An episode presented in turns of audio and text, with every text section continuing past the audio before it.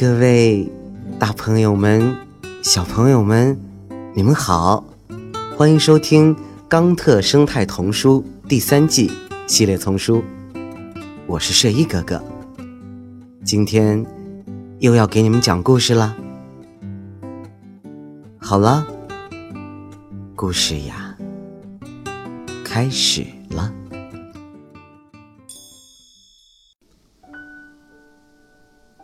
空中的云朵，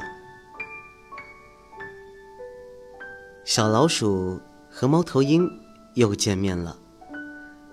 猫头鹰喜欢吃老鼠，但不吃这一只，因为它喜欢和这只小老鼠聊天。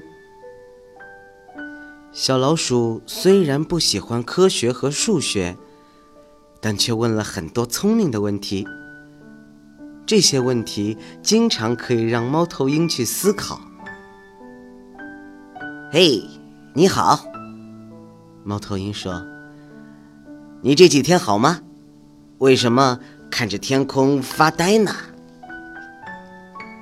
我对云着迷了，小老鼠回答道：“云使重力看上去好像失效了。”嗯。云呢是由天空中亿万个很小很小的水滴形成的。我们知道苹果不会飞，它们成熟后就会掉到地上，但我还不知道水居然会飞。哼，水当然不会飞，但是云只要比周围的空气温度高，就会漂浮在空中。但你刚才说。云是水做的，水可比空气重呀。嗯，但是你看，那些水滴太小了，它们遇到的空气阻力很大很大，减慢了它们的下降速度。嗯，那你怎么解释云漂浮在空中很少掉下来呢？因为还有风呀。猫头鹰赶紧说道。天上到处都有蒸发的水汽，为什么从这里到那里只有一片云，而不是很多云到处漂浮呢？这个嘛，因为小水滴需要粘在小灰尘上，才能形成云。啊，我明白了，所以云是水和灰尘形成的。那你告诉我，为什么有些云是白色的，还有些是灰色的呢？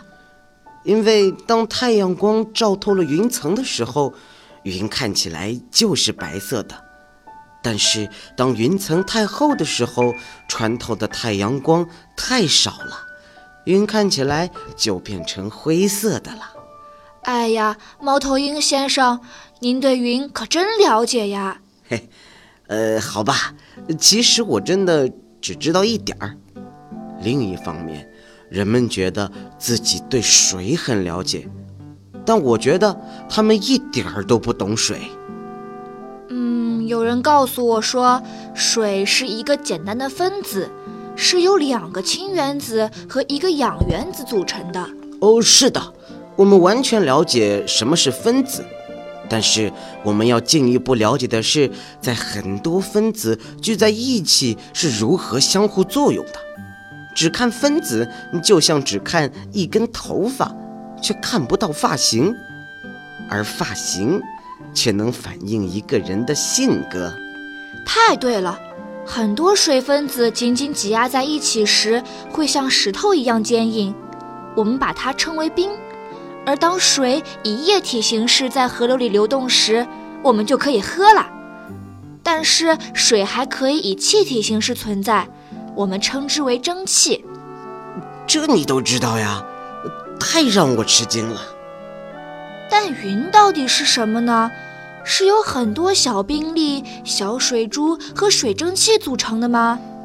嗯，我问你啊，要是磁铁的两个正极靠近，会发生什么事呢？啊，这个我知道，它们会相互排斥，两个负极也会相互排斥。太对了。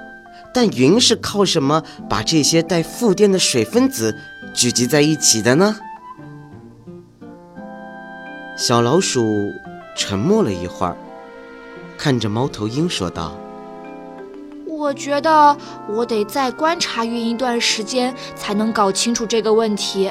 嘿嘿，好极了，就让美丽的天空激励你去进行新的科学探索吧。您刚才收听到的是由环保部宣传教育中心引进，学林出版社和喜马拉雅联合出品，李肖钦、马俊先播讲的《冈特生态童书》第三季系列丛书，还有很多好听的故事，不要错过了。感谢您的收听，让我们下期再见，谢谢。